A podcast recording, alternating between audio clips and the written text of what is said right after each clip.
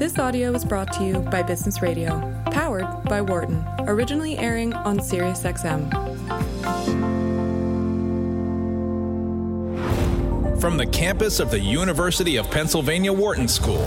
This is Leadership in Action on Business Radio. I always feel like there should be another gong there, you know?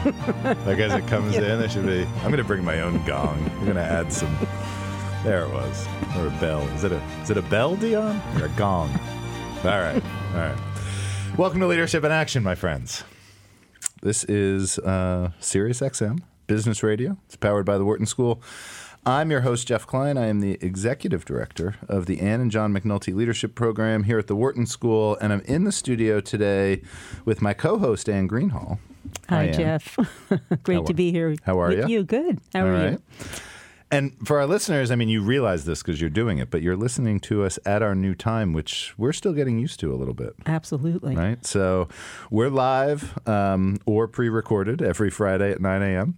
Um, here on Business Radio, Sirius XM channel 132. And just to, you know, change comes in waves a lot of times, right? And we've had our, our good colleague Greg Shea on the show uh, a number of times, and and he has told us if you're trying to create change in an organization, um, use as many levers as you can. So, in the spirit of of Greg Shea and his work on organizational change, um, we also have a new Twitter handle. Right, so that's another change that Good. hopefully all our, our listeners are, are getting used to. Um, that handle is at SXM Business, and that is harder to say out loud. There's something about SXM that uh, I always feel like I'm over enunciating, but at SXM Business is our new Twitter handle. Um, so you might be having a cup of coffee. Yeah. Friday at 9 a.m. Um, while you're listening to the show. And um, if you are, you're going to have, uh, you know, I think probably an extra special coffee experience today because we have in the studio with us Todd Carmichael, who is the co founder and CEO of La Colombe. Um, he is on campus uh, today to meet with. Now, of course, we Yeah. have this, right? The Right. Wharton Coffee Club Right. What don't we um, have? which exists at the MBA level. Um, and so we want to welcome Todd to the show, Oh, thanks for having me. of course. Um, and Todd, if I can, I'm going to say just a little bit more about you, and then uh, we'll dive into a, a conversation that I, I hope is wide ranging and unpredictable. Right? we'll, we'll set the bar That's there. for sure. Let's see. So, Todd, you and your best friend JP, um, you opened your first cafe in Philadelphia in 1993. Yes, that's correct. Well, we came here in 93, opened it the early part of 94. Yeah. Got it. Okay. And and now today, that that cafe. Now was that cafe called La Colombe? Yes, it was. All right. Yeah. So La Colombe started early 1994 here in Philadelphia. It now provides coffee to the best cafes, hotels, restaurants, retailers around the world. Um, and you own and operate 34 cafes in uh, a number of the major cities in the yeah, U.S. from here to Beverly Hills. Yeah. All right. Um, and if you're not so fortunate to be in one of the cities that has a- an active La Colombe cafe, you can purchase the La Colombe Draft Latte That's correct. hmm across America. Yeah, about 75% of all stores in America now carry it. Yeah, fastest growing beverage uh, in the coffee category since time. You know, it's Yeah. it's really an explosive thing. Yeah. All right. So, um, I mean, l- let's just kind of dig in and get started if we can here. And um, I mean, I- I'm sure you've been asked this question, but I haven't asked you this question before. What what brought you to Philadelphia? Oh wow. Well, so yeah, I'd left the uh, United States in the beginning of '89. I left for uh, Europe because Yep. I was interested in learning more about uh, the proper way of roasting coffee. I mean, Seattle's way was clearly this really heavy, hardcore carbon way of roasting, and I was interested in what was called profiling. And back in the day, you know, you didn't have mentors, you didn't have an internet, you didn't Right. have anything like that, and there was nothing in the library, so you would just have to go. And then you know sit at the foot of someone who knew what was doing what they were doing. Um, and then that led me into africa like rwanda uganda burundi um, ethiopia and starting to look at or kind of unraveling how to buy coffee from farms directly mm-hmm. something that hadn't been done before now when I had that all figured out I'd saved up about ninety thousand dollars by living in poverty, really, And uh, then I started looking for a city, and I knew I wanted somewhere in the east mm-hmm. because the west already they had this assumption that coffee was finished, like it had all mm. been done before, and it, nothing had really hit the east coast yet. I mean, we were still drinking coffee out of those little Greek cups. you Yeah. know, that was it. And I visited Philadelphia, and within an hour, I said, "This is the place, man." You know, it was, it was a city that was on its knees, both financially. Uh, the, the crack cocaine epidemic was at its peak. Um, homelessness. There was a clash between the people living in the suburbs and those living in the inner city. It was just perfect for a rebirth. This city was gonna go somewhere, and I wanted to be in on it. Right on. And so yeah, so we signed a, a 50 year lease, and because I'm in, I just I'm in. Let's just let's do this. So you signed. A, you said a fifty-year lease. Well, technically, it's 25 years, Right. a 25 year renewable. Okay. Uh, for f- kind of the prices in 1994. Right. Um, because I, I really wanted to make sure. That, I mean, the value of any retail is uh, ultimately relates to the length of the lease, and I I was really confident in, in the concept of coffee moving forward. Okay. And that was 26 years ago. Now we, we opened the first cafe. We had 200 bucks left in the bank account. Literally, we took it out. we took it out and put it in the cash register, and said, "Holy shit, this better work." Right. And this year they tell us that we're kind of valued around a billion dollars.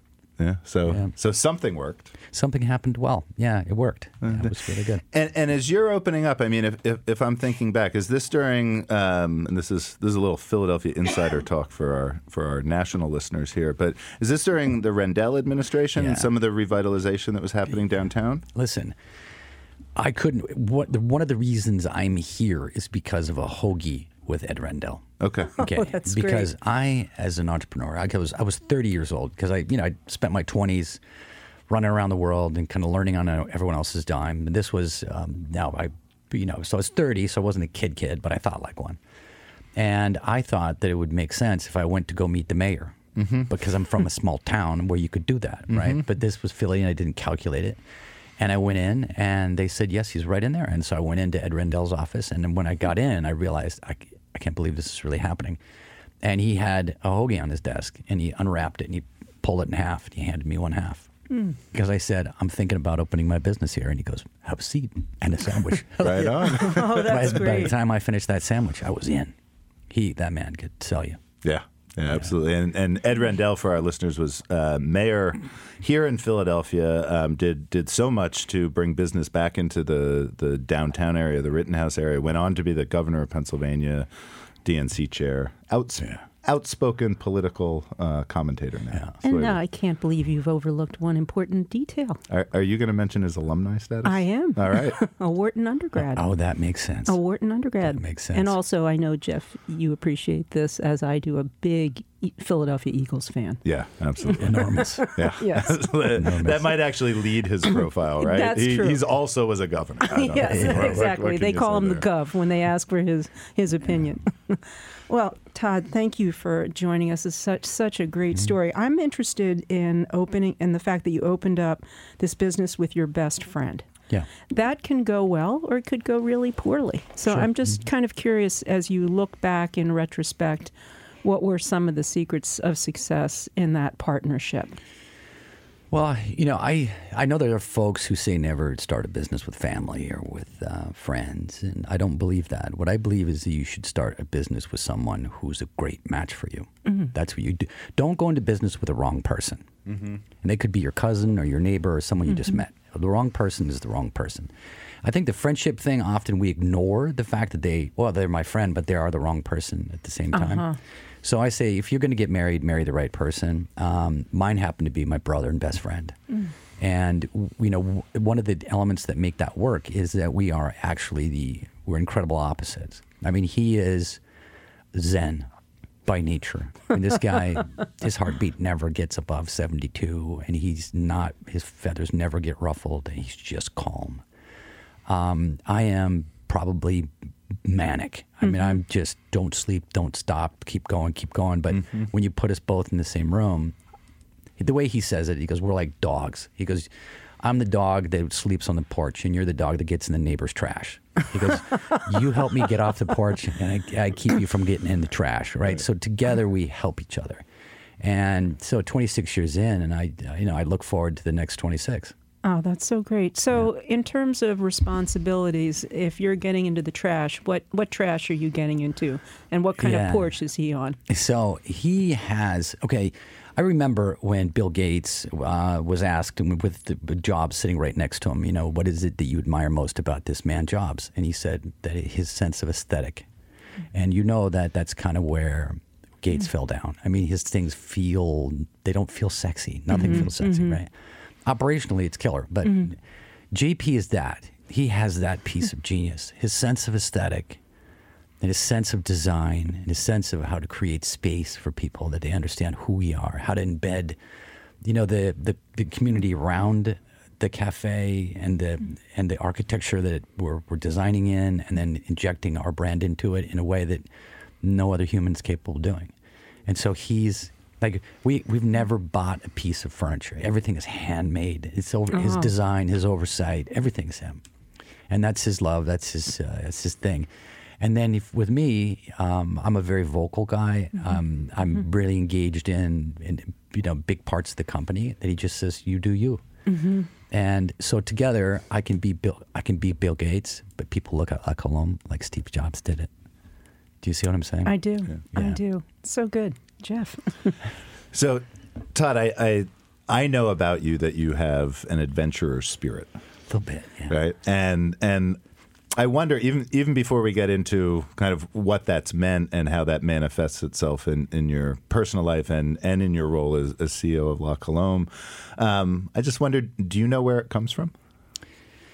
Yeah, I think that you know it- these sorts of things begin when you're young. Yeah. The you know your how you viewed the world and you know what it, how you wanted to engage it. Mm-hmm. You know, I was raised um, by a single mom. There were four kids. Kind of we were farm labor, and um, so that meant when I got up in the morning, mom gave me breakfast. She would push the door open. She'd say, "Go." Right. That was my life. Go discover. And my mom did that to me day in, day out. And, and if she would let me do anything, I mean, I got in trouble for jumping on trains and stuff like that sometimes, or being away for too many days on end. But she she fed that, and that fed into endurance. But then it started in feeding into bigger, bigger adventures. And at the same time, I, you know, I started learning how to repair uh, Briggs and Stratton lawnmower motors, but they're the motors, right? And so I started fixing things and selling things, and I started realizing that I could make money by working with my hands and telling stories. And so I, I knew that I wanted to do those two things. I wanted to make stuff and sell it, and I knew I wanted to explore. And I was able to put those together later on in my life, and I just have never let them uh, left them. That's it. When, when you look back, um, what are some of your favorite adventures? And I know that's a loaded question, right? Because there's Yeah. there's lots of favorites within there. So I, I don't want you to pick a favorite, but what are some of the ones that stand out as really exemplifying? Well, you know, so I, you know, I could tell you stories of malaria and dengue fever and being held captive, being shot at, stabbed. I can tell you about rolling trucks, but the big one is being dropped alone with 275 pounds of food and fuel on the edge of Antarctica with only one way out. 700 miles uphill from, from sea level to 14,000 feet in the most inhospitable territory on the planet and touching the South Pole and doing it all alone Yeah. in 39 days, 7 hours, and 49 minutes, a brand new world record. That was hard, and that was just probably an adventure of a lifetime. And where did it come from for you?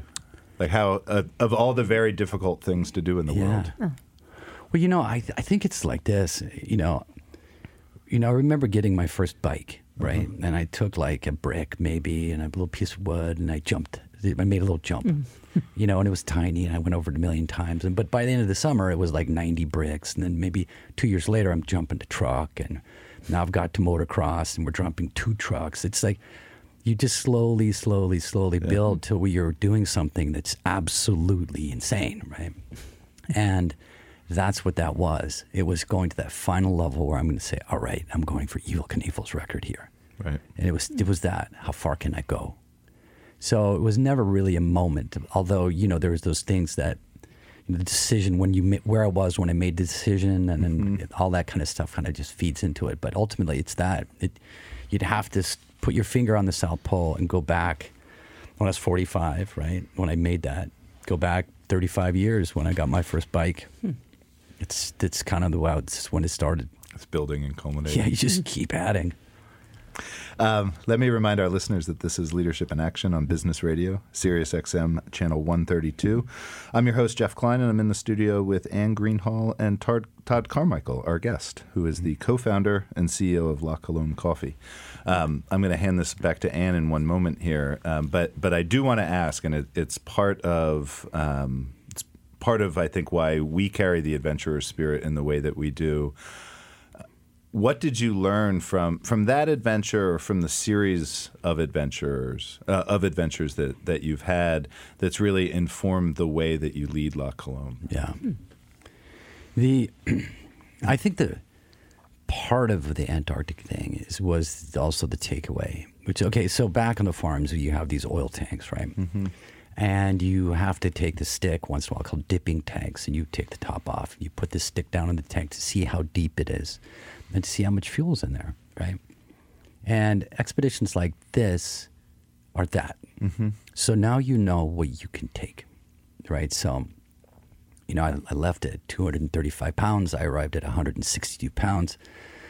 My hands were black. My face was black. My left eye was frozen to the left. Three quarters of my lung capacity had been frozen. My internal organs are falling to pieces. I'm mm-hmm. completely emaciated. I can barely stand up when I touch the pole. Mm-hmm. That's how deep I am. I know I, I know if I have to push for you against you, that's how far I can go. And that's a secret that you can carry around. Like yeah. it's just you have this secret weapon now and you know it. So I'm really difficult to compete against now because I know how to to wear a mountain down, right? And that that carry-away was big. Another one is that you you have okay. Here's another one. Passion doesn't count for anything. Mm-hmm. So when I announced that I was going to do this, there were other expedition folk who, who went out on the ice, and they all got there all pumped, just pumped, like passion, passion. And at base camp, it was almost like irritable. It was irritating. and but you know, passion is an emotion, and it's a human emotion. And there are very few things that are as unreliable in the world as a human emotion. You know, you have it for two or three days. It's hot and it's heavy, but you wake up with a headache. What's over now? Mm-hmm. And I realized that all well, all the passion guys they busted out in three days. They were done, and I was out alone on the ice. And what got me all the way there, even considering all that had happened to me, I realized that it wasn't passion at all. It was obsession. Mm. Obsession is the king. This is what you want to create in yourself, where there's no more choice. It's obsession. It's just pushing you from behind. You don't even really have to make an effort all the time. It's just being pushed from behind. And I realized at one point that obsession is extends from something my sister told me when I was younger. She said, she said, Todd, go and your interests will follow. Don't wait for passion to land on your shoulder, mm-hmm. right? And then I realized later in life that if you have something that's interesting to you, you can feed it. You can overfeed it. And if you overfeed an interest, it becomes an obsession. And now you got the ingredients of greatness. Hmm. so I try to I try to do that within my own work at La Colombe. I become outrageously obsessed and I create it in myself. And it's no one's going to rest until it's done. Mm-hmm. Uh, Todd, I'm really very moved by what you're saying. And uh, I'm, I'm going to ask a, a, question, and if it's off target, you just tell me. Mm-hmm. Is there a downside? Yeah. Mm-hmm. The, what happened, let, us use Antarctica as an mm-hmm. example, right? The, and there, there are two. The, the immediate one is that so within seven or eight days, there's this thing that came out of me, and I called him the Beast. Mm. Okay, the Beast didn't care. You know, he's like the honey badger, but worse. Right? he didn't care about anything, and all he would care about is this chant in his head, and it went like this: "Go, go, go, go, go, all the time. Go, go, go. Everything he's doing has got to be moving forward. Got to be 14 hours a day. Yeah. And when if he's not, it's all about go, go, go. But then you touch the pole, and he doesn't stop for nine months all you can hear is go, go, mm. go, and there's nowhere to go. Yeah.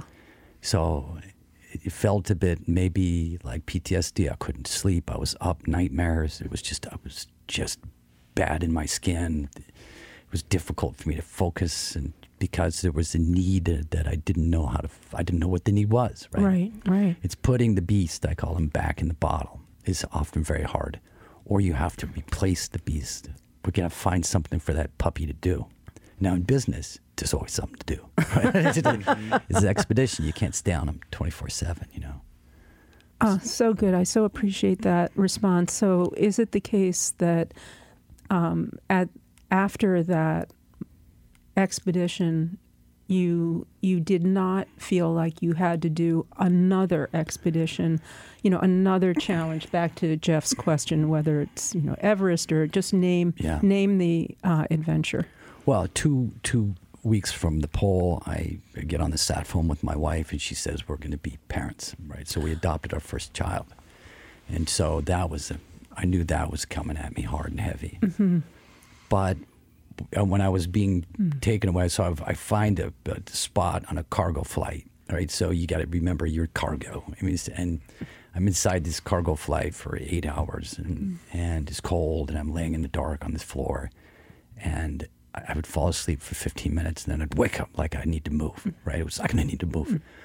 And so what I did was I put in the snack into my brain saying, okay, I just set the world record for the coldest place on earth. Maybe I can do it in the hottest, Death Valley. and he went, ah. he felt okay about that. and so, yeah, I, I, I tried that. I did that twice. And so I did Death Valley, which, which kind of helped. But by then, and Death Valley doesn't require the beast, it requires something else. It's low throttle because your, your body wants to seize up. So you can't push yourself too hard. Mhm, the heat. It's about negotiating that line between blowing your radiator and still moving. So it's a real patient, disciplined thing. So I didn't need him, so I didn't have to wake him up. Oh, So great. All right, Jeff, I'll let you follow up. That's wonderful. Thank you, Todd.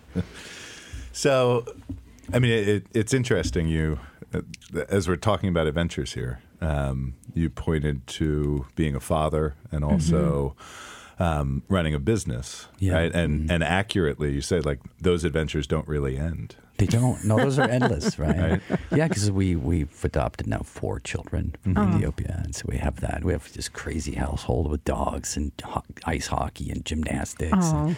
and that's just I love it because there's no moment where they say, at least within view, that okay, you're done. Mm-hmm. Like, I, I can mm-hmm. stay on that ice forever. And business is the same, you know. A lot of folks uh, say they're like serial entrepreneurs, right? And that sounds like me. And I just said this a couple hours ago, but that's like like I'm a serial father. It's like it's so weird for my brain. Like you, if you created something, that you're there for the long haul. You know, I'm I'm not that guy. I don't build and flip. You know, and I look at La Colombe, and I hope hopefully one day they'll wheel me out of there with a little blanket on my knees and breathing from some oxygen mask and Which will have some sort of coffee infused within it. yeah, right? something. And then someone may even like put my picture on the wall, right? That's just kind of like, it's kind of where I'm, I'd like to go. Um, and I like that. See, at the heart of leadership is endurance, you know, and the heart of, of startups and, and growing companies is endurance, you know, and this is my trade. This is where I started was endurance and saying, you know, it's like it's like looking at uh, the Tour de France. You know, some people just want to win a stage or two and get out. Mm-hmm. No, no, no. I want the yellow at the very end. This is why I'm in it. And it's stage after stage after stage. And ultimately, if I continue the, along the route I'm, I'm doing and I make the right decisions to, you know, and the gear and the people around me, then I'm going to blow the peloton apart and I'm going to be all alone. I'm going to come across that finish line. That's what I want. And with when when you think about the individual adventures, um, how do they correspond to um, any notion of legacy that you have? Yeah. yeah. What they had like, are you talking about like the climbing and all that stuff? Well, any like uh, the climbing, the the fatherhood. Yeah. The well, the you know the expedition stuff. I've kind of did that. The what's in that world, it's not about speed. It's about being a first. Right. And you, having a first is a really really big deal. Right.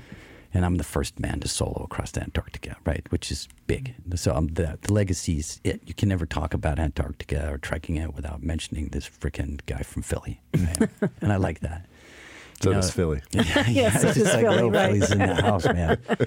the um, you know the legacy for the business is that you know I hope that this company's platform continues to get so big that we can make an, a difference in the lives of other people, not just those that have invested, or, but stakeholders, mm-hmm. and and move the idea of stewardship and leadership in a direction that other people might want to emulate. I mean, this mm-hmm. is kind of the idea. Like you can be a decent human being and still make a company worth a billion bucks, and Yeah. you can still help other people along the way. Yeah. It's doable. In fact, I think that they're they're a perfect mosaic and they fit together. You know, kind of stepping away from our grandfather's way of doing business or our fathers and saying, mm-hmm. "No, this is the modern way." And hopefully that'll be part of my legacy that people can say, "You can be a decent person and kind and still crush it." Right? That's kind of the. And with the family, you know, obviously we have a, a major genetic shakeup in the Carmichael lineage, which is great. and they're all better people than I am. They're just so amazing. You know, they, you know, in everything from school to athletics to personality, I just look and go, dude, I really did a solid to the, the Carmichael name here. Just like, uh, so they're The legacy work's already done, right? that's it. I, I did my deal. The uh, yeah, so the it's kind of all snapping on on three levels. You know, the you know, having said that, I think what differentiates to me from a lot of the guys is that or guys and girls in, in business is that I wouldn't allow myself to start a company in my twenties. I waited, and I specifically this was a part of my thing was like at thirty. Then I think I can be grown enough. And when I look back and I think, well, I might have started after everyone else, but but it's the reason why La Colombe is the way it is. If I'd have mm. started it when I was 25, it would have been a wreck. You just, you just, you just don't. You can have it intellectually, Yeah. Mm. but it's just emotionally. Do you have your shit together? Right. You know, can I say that on this Yeah, radio? yeah. Okay, that's right. It's, it's, Stern, Stern's Yeah, just Howard down Stern, the right, dial, so exactly. we can pretty much do whatever we Yeah. want here. Good, good, good. We're in the studio today with Todd Carmichael, who's the co-founder and CEO of La Colombe Coffee. Uh, we've been talking about the role of adventure uh, in leadership. We've been talking a little bit about legacy um, and a little bit about obsession and perseverance. And I'm going to let you bring us back in. Oh, thank you so much. All right. You made a wonderful comment, and I'm going to go back to it. You said it's possible to be a decent and kind person Yeah, and, crush it. And crush it. Yeah. So I'd like to know a little bit more about how you do that. Well, let's see. Let's begin with the reason we get up in the morning. Okay. And you could get up in the morning because you need to make money. And, but the amount of energy you're going to put into that is going to be reasonably small, right? Because, particularly as you earn more and more, it's just, I, I can just tell you, it's just not enough for me. It's just like I, I'd rather sleep in. I'd rather take five, you know, get more hours with my coffee. Mm-hmm. There has to be something more about it, mm-hmm. and that thing is the your aspiration.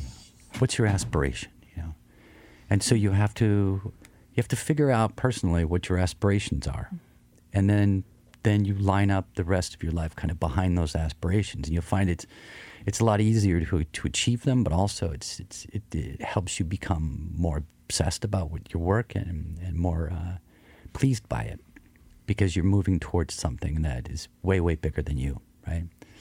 The also, you know, the Supreme Court has decided that you're allowed to create a human being. and They call it a corporation, right? And so, if you're going to bother to create a human being, then make mm-hmm. one. Don't make a robot. Make a human being. And that means it has even flaws. You know, it has emotions and it has beliefs and it has, hopefully, a sense of decency to it, right? So you, when I think of La Colombe, I mm. think of him, and I know exactly who he is and how he believes and breathes. Right? He's a decent person, but he's also a fierce competitor, right? Because ultimately he wants to achieve his aspirations. So, being the driver of that entity, right? And that's really all I am. You know, it's you're you're the one that gets to control the you know bits and pieces to this this person that you've created. You get to know them really really well, but also you you can see why they're making those sorts of decisions. Like why would you why would you do that? Why would that company do that? At the end of the day, you got to be careful of something else, which is like I don't think you should ever drink La Colombe because I don't beat my dog. Right? It's not. I mean, there's certain expectations you should have to me right off, off the bat, mm-hmm. and then maybe some of the extra stuff is because you know, you really want to create. If you're going to have a child, for example, don't you want your child to grow up to be a decent human mm-hmm. being, mm-hmm. strong and knowledgeable and all those different things? But the softer traits, right? Kindness is a great one. Mm. Don't you want to teach your child kindness? Well, teach your company kindness. It's the same thing. And it turns out that people are more interested in working for companies like that too. You know, um, the Colombe turnover rate is uh, probably lower than prison because like no one leaves, right? We, and even for in our retail, we're at, I guess about three percent. You know, uh, in brick and mortar, people don't leave. I still have my first, I don't know, 20 employees. It's been 26 years because people are there for those same reasons. Um, so when you ball it all together, you, you realize that, that that the leadership is, is really just you know injecting reality into your company and the you know the bits and pieces to a real individual. You get to move the pieces around. That's a real honor to do. But then when it's all kind of said and done, you got to be doing it for for a reason. There's got to be a reason behind this thing. So good. If I could just press you a little bit on that aspiration, and, and uh, Jeff will remember a faculty member who's no longer here but was here, Paul Tiffany, used to do a great analysis of the Kodak case, and one of his one of his wonderful flourishes was Kodak did not sell film. Kodak sold memories. Mm-hmm. So when you think about aspirations, what is the aspiration of this being that you've created? Our as- aspiration is to build a platform big enough that we can influence the world around us, that we can influence our communities as well as countries. We want influence. That's what we want. Because there's things around us that we think that need to change, you know? and so we would like to use our might to help change that. And you know, you can even see it now, and what what La Colombe's able to do. You know, there's I don't believe there are many senators that are left that don't know who I am. There's some of them run scared when they see me. some don't. Um, and you know, and the communities around us, we're getting to that point where, like right now, I'm at Wharton speaking into a microphone. Yeah. This is my opportunity Right. to influence. You know, and it's La Colombe that made that possible. So good, Jeff. Todd, if we can let let let's start at the notion of the the community. Um, and and La Colombe and its its relationship and its heritage here in Philadelphia. Um, how did you learn as a CEO how to engage in the Philadelphia community Right. and and the the kinds of impacts that could even be possible? Yeah, it's true because when you start out, this is not where you are. Yeah. You know, you're two guys just making every single decision from like what straws to when do we change that light bulb. I mean, that's just as entrepreneurs, you're kind of in that that nitty gritty piece. And as the as the you know the the world really started kind of developing around us, and the company started really growing within it, and I started making this arc, then it starts to move closer and closer to that. I think um, the real big, big first piece was uh, HIV/AIDS in Africa. Um, what was happening to communities that I'd worked with for a long time. When you see it just like fraying away like wet tissue all around you, you know, and you saw the advent of orphanages in Africa. It's never existed. 'Cause, you know, because mm. family took care of family, but there wasn't enough adults alive that mm. you you begin. And this was during the, the George Bush Jr. Year, years. And I got to tell you, I might not fly politically along those same lines. What he did in Africa was outrageous. I mean, he, he did more for for Africa than I think any other president prior or mm. since. And and, and uh, anyway, that's when I realized that we were just big enough that we can really help, and it, this was a desperate enough problem that we can engage ourselves. And so we did.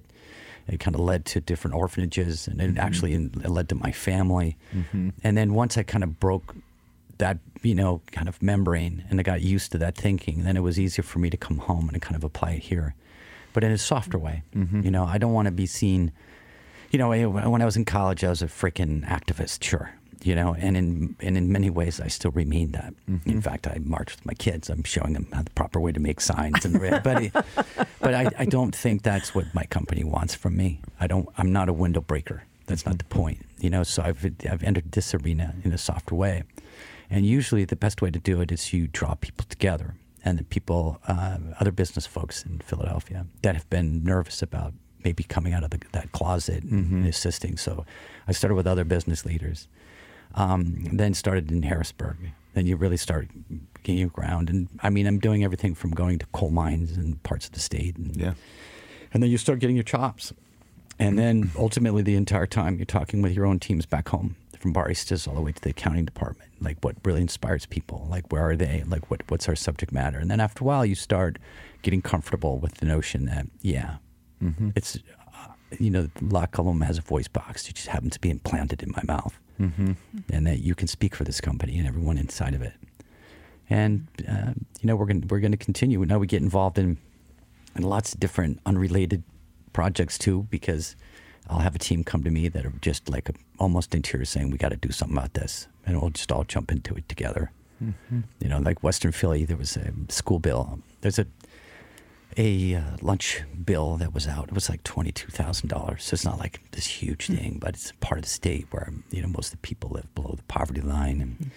And the This school, was, this was the case where they were threatening like yeah, foster care. They're going to put the kids in foster care, which is crazy. Right. This to see it my radar screen, and I, it was really like an employee goes, "Can you fucking believe that this is happening?"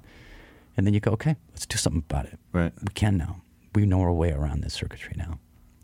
And which now has gotten deeper and deeper into that whole kind of lunch shaming and the Yeah. rest of it. So working on it.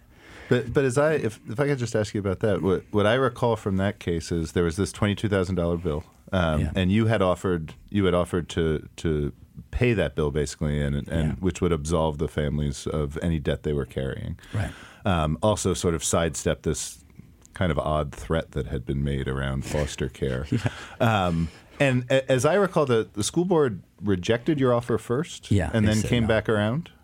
Well, then, but well, I got to be, I got to admit it. I used a little maybe celebrity Uh-huh. there, and so I wrote a tiny little op-ed on my phone and sent it to our local newspaper. Got it. Thinking that I would put some press, you know, some mm-hmm. press Yeah. pressure on mm-hmm. them. Yeah. What I didn't know was that the entire planet Earth would pick up on that piece. I mean, it went mm-hmm. freaking galactic, Right. Like- and and it would it happened while I was on a flight going from like one coast to the next. When I landed, literally news crews were like waiting Oh, for wow. me. I was Okay. like, "What the hell just happened?" Right, right, right. and so they had to uh, form a you know a, a emergency meeting, and they voted Mm-hmm. what they would take it or not, and we we won, but barely five to four, Yeah. which is crazy. It's like.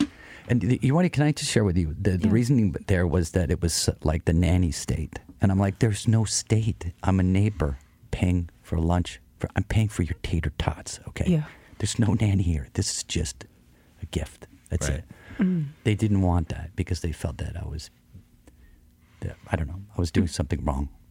But mm. there you go. They took it. There you go. See, it's like competition. Just jam it down the throats, right? but in the kindest In of the ways. kindest of ways. Force feed you.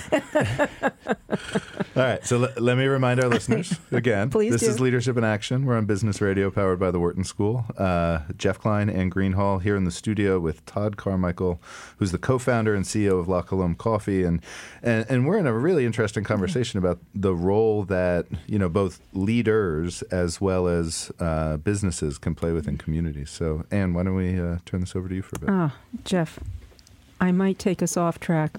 And uh, again, forgive me if I should know and I don't know the answer. But Todd, your organization, you've given birth to this organization. You think of it as a being and you want it to be kind and you also want it to be highly competitive. Names are so important. At least I think names are important. So, can you tell me a little bit about the name of the organization and how that came about? The name La Colombe? Yeah. Yeah, so um, I was living in the south of France and um, kind of working between the south of France and Monte Carlo and Italy. And uh, my uh, business partner and I can, we'd kind of formulated the general ideas and concepts uh, to create a business plan. So I started writing it there. This in the old days, like writing it by hand, you know. And um, I started thinking about the things that we wanted to do, which is one, we want to we want to go to Origin and we want to buy coffee direct. And what you find out, uh, the coffee's grown in you know isolated countries, but these are the most isolated parts of those isolated coun- countries. So you, when you get up in the mountains, it's mostly indigenous languages. They don't speak the language of the company or the country, right? And symbolism is really, really key.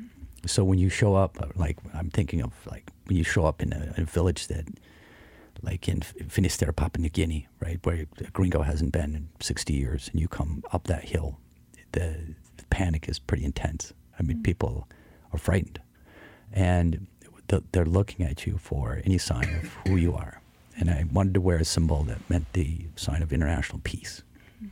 So that would be the dove, which is the French word. And, but it, I didn't want to call it dove because there's like soap and the chocolate. That's right, exactly. But I'm writing this in, in France, so I just write La Colombe. And then by my business partner, I agreed that should be it. You know, so La Colombe is, is that. I come in peace and crushing it. and crushing it. I love like- this. like- I love this image. Really, we're all we're all oxymoron. we are, and so so great.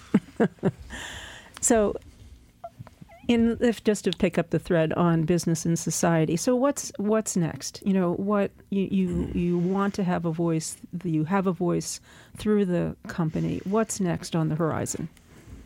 Well, I would like to see hopefully a, a number of uh, the business leaders in this area want to join forces and say, you know, we can be both progressive, we can be capitalists, and we can be genuine, and we could be decent, and we could we could also come, you know, respond to our responsibilities, and we won't lose our businesses over it.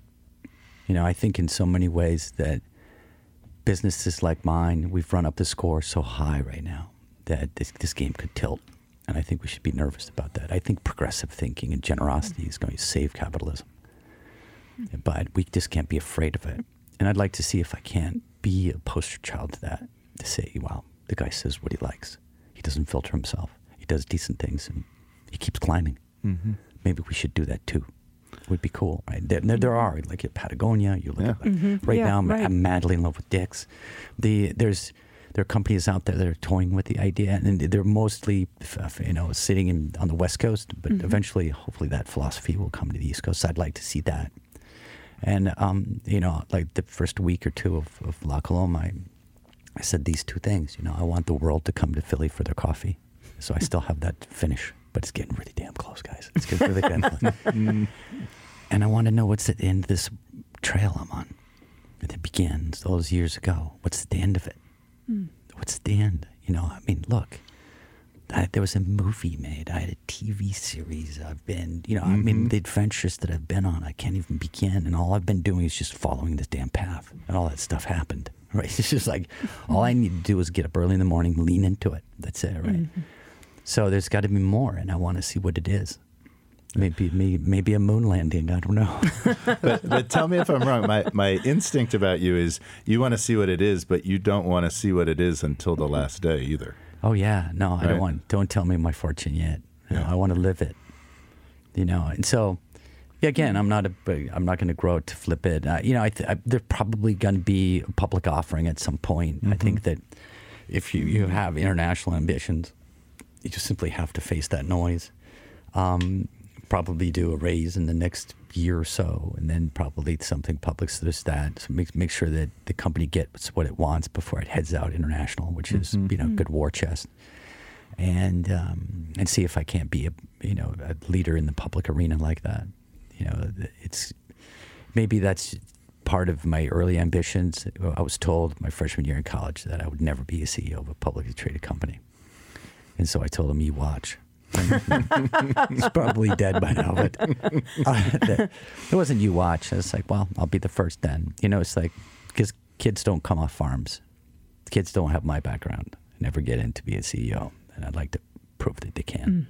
What did you study, Todd? What was your major? Well, I studied accounting and tax law um, at the business school at the University of Washington. You know, when you're first generation uh, education like that, we tend to move towards things that are kind Practical. of vocational. Yeah. So, yeah. Yeah. My, da- my dad was first gen and accounting and tax. law. Yeah, that's exactly what we do.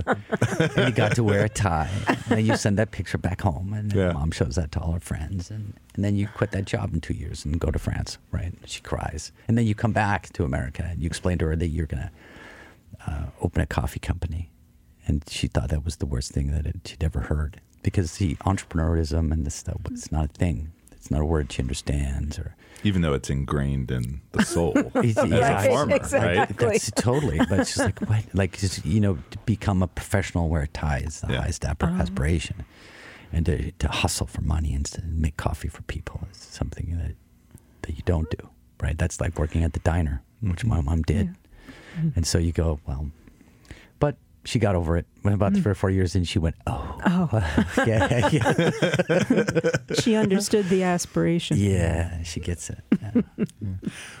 Why do you think that capitalism gets set up in opposition to kindness and compassion so often?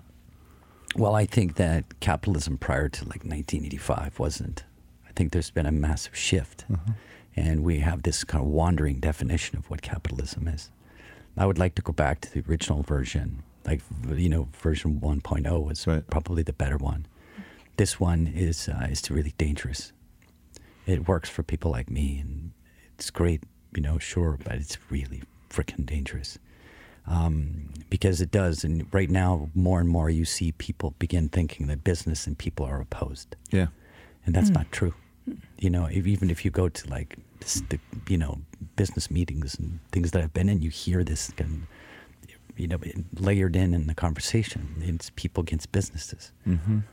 No, no, they belong in the same direction. But ultimately, that stems from how we're redefining slowly this concept of capitalism. That it's just a wildfire. We can just let go and burn everything down. It's like, Right. no, no. It is a tool that, that primates like us, advanced Mm-hmm. primates, could use right, to organize ourselves and our economies. It's like fire. You can make a bonfire or you can burn the damn building down. And I'm, I'm Mm-hmm. afraid that sometimes we say, hey, fire is fire. Capitalism is capitalism. Just Mm-hmm. let her rip. And you go, no, no, no, no, no. It needs to be harnessed and it needs to be and this is the word that hurts business guys because we are all freaking egomaniacs it needs to be controlled we hate that word but if it goes too far we've seen it in society after Yeah. society for millennia right it breaks eventually and if it's breaking because too much of the wealth is being squished to the top few on the very top and I, I know i sound like a candidate but it's just factually true there used to be this kind of wealth that was half shared half between um, kind of those that are that, that are the, the working class, but I'm saying everything from middle class all the way down. Those that are actually the capitalists. So you'd have 50% in capital, 50% in in people, Right. and now it's 65. Yep. It's running wild, and you go, okay, no, this is a flood now. We need to bail some of the stuff out. And so I think it's some of it's just getting over the fact that you, you want to be extremist on your side of the party to say no no no no we mm-hmm. we need to save the company. Mm-hmm. You need to save the mechanism first. Like when you you run out of oxygen on your airplane, put your mask on Yeah. first. Then you know, and the, the mask on the, on the adult in this case is we should, we have to make sure that capitalism as it stands is healthy, and it's not right now. Yeah. It just is, and and it sounds preachy, but it's not. It's just like I I can see it, and there's a huge concern.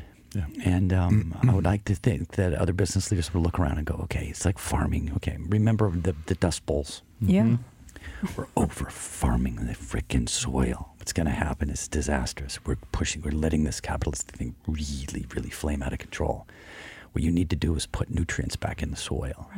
You need to take care of uh, the windbreaks. You need to allow these trees go. And it, it- we need to take care of the soil that we have. And we're not doing that.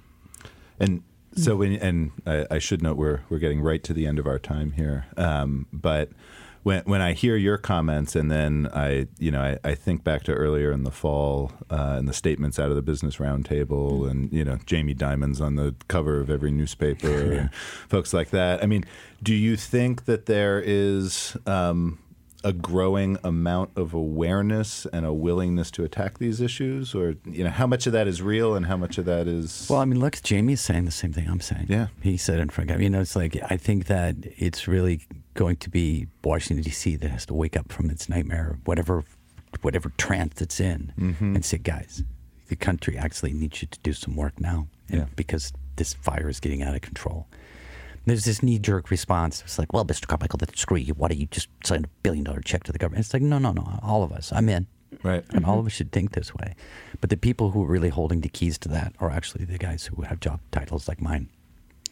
And they need to get serious. And they need to go to DC and make a few call, phone calls and say, God, we can, we can let up a little bit here because we need to pour more back into the economy. Right. Todd, we've had a great Yeah, conversation. thank you with so you. Much, wanna Todd. Thank you for joining Thank us you. here in the a pleasure. All right, so Anne, um, What would you like to say? I'm speechless. really, just to thank Todd so much for you know your words, your wisdom, your leadership, and your influence. And uh, I I sincerely hope you are completely successful in your aspirations. Thank you. Thank you. All right. And we talked a lot today about um, both the obsession side of leadership as well as the endurance side of it, right? And I think Yeah. you, you heard both of those come through in, in this conversation with and Todd the kindness Carmichael and the decency, Yeah. which we've seen before us as well. Well, I, you know, I, I try to be decent all the time, right? Just as, as partners. And We've I know I'm constantly crushing it. All right, constantly crushing it. Um, Todd, how do listeners find out more about La Colombe? I guess you would begin on the website, right? So lacolombe.com.